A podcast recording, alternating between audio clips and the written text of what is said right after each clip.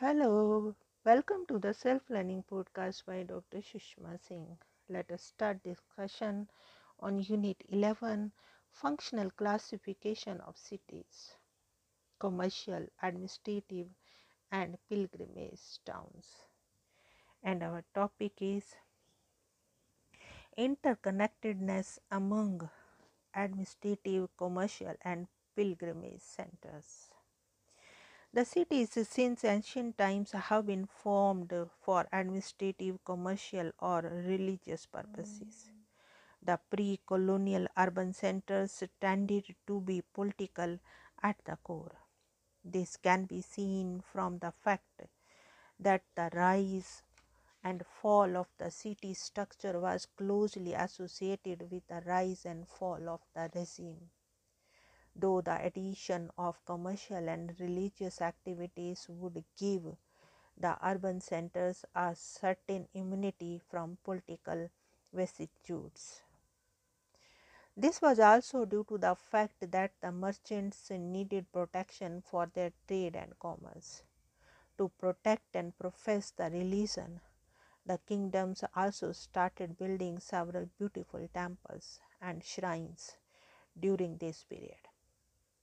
These towns were built around the ruler and his kinmen and other followers. Physical changes in these towns and urban centers during the nineteenth century can be analyzed as the urban centers were used and built as administrative outposts for collecting land revenue and other taxes. They were also used as an army post, et cetera, particularly during the British period. Thus, when a ruler in pre-colonial period built a city, lots of commercial and religious activities were bound to occur. The royal towns and cities were elaborately planned. Within the metropolis, a separate place was assigned for the royal palace. Temple towns were formed with distinct characteristics. They had several successive rings of circumambulatory paths to go around and central plots where the temples were situated. A number of minor shrines were also set up in these towns.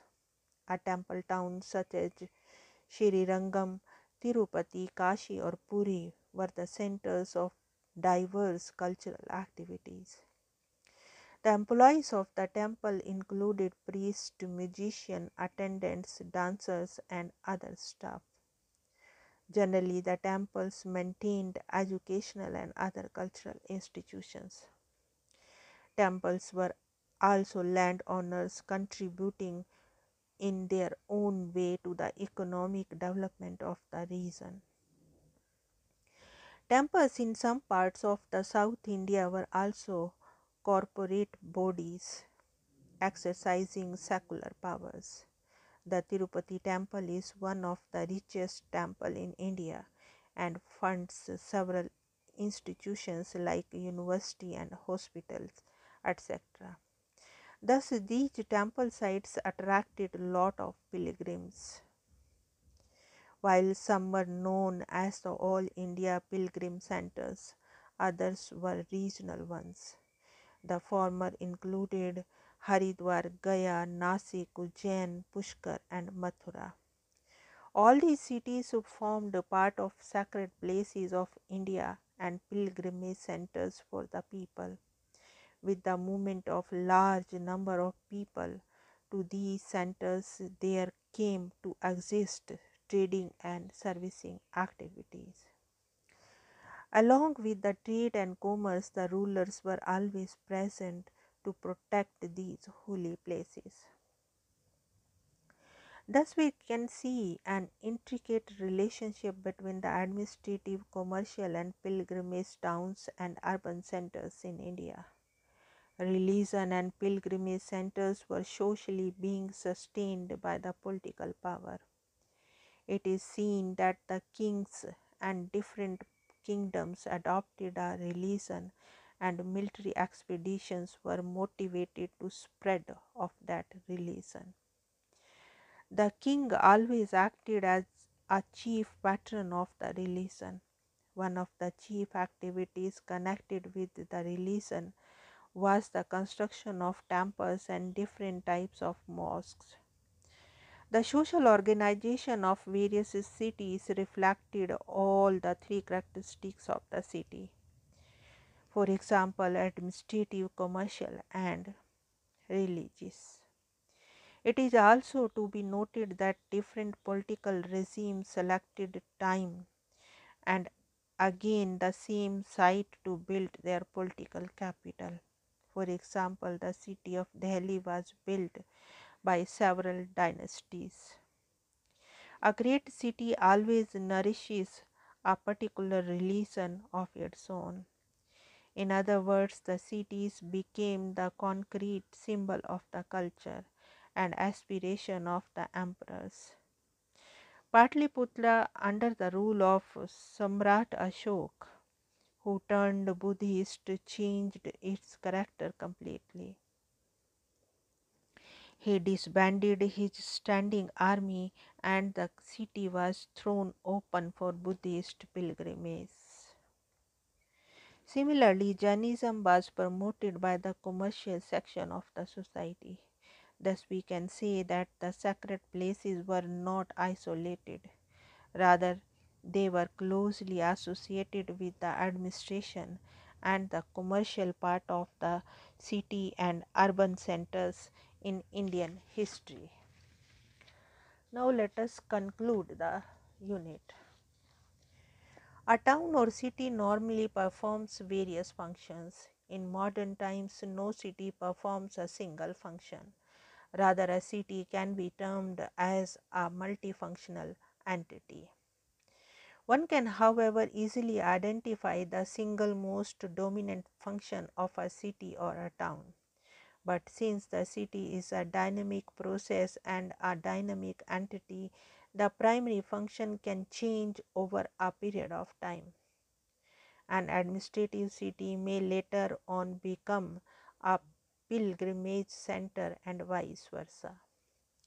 Similarly, a commercial center of yesterday may act as the political capital of today. So, the functional classification cannot be done based on a rigid principle.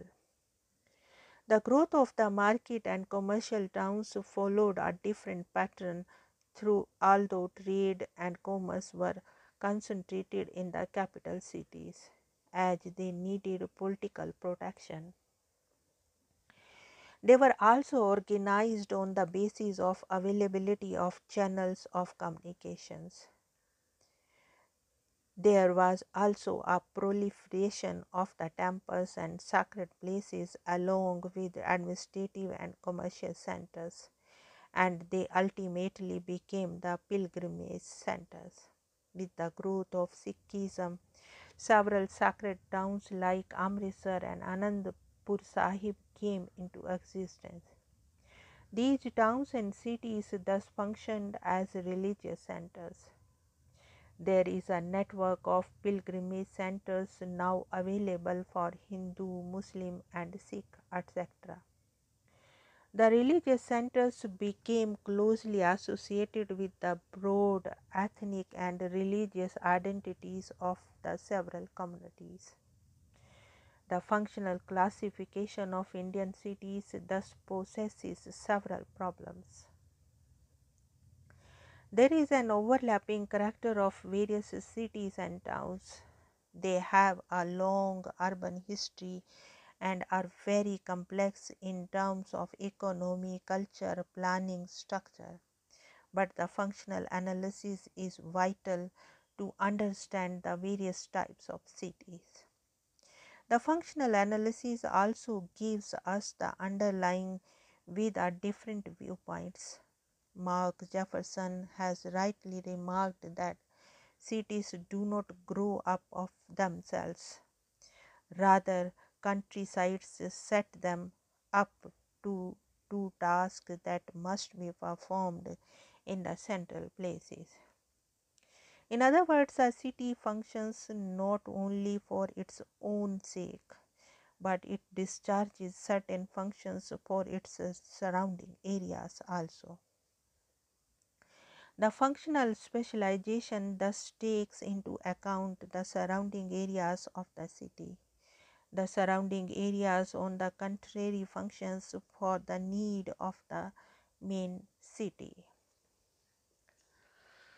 Now let us wind up the session, and we have come to the end of the unit. Thank you very much for engaging yourself with the self-learning podcast.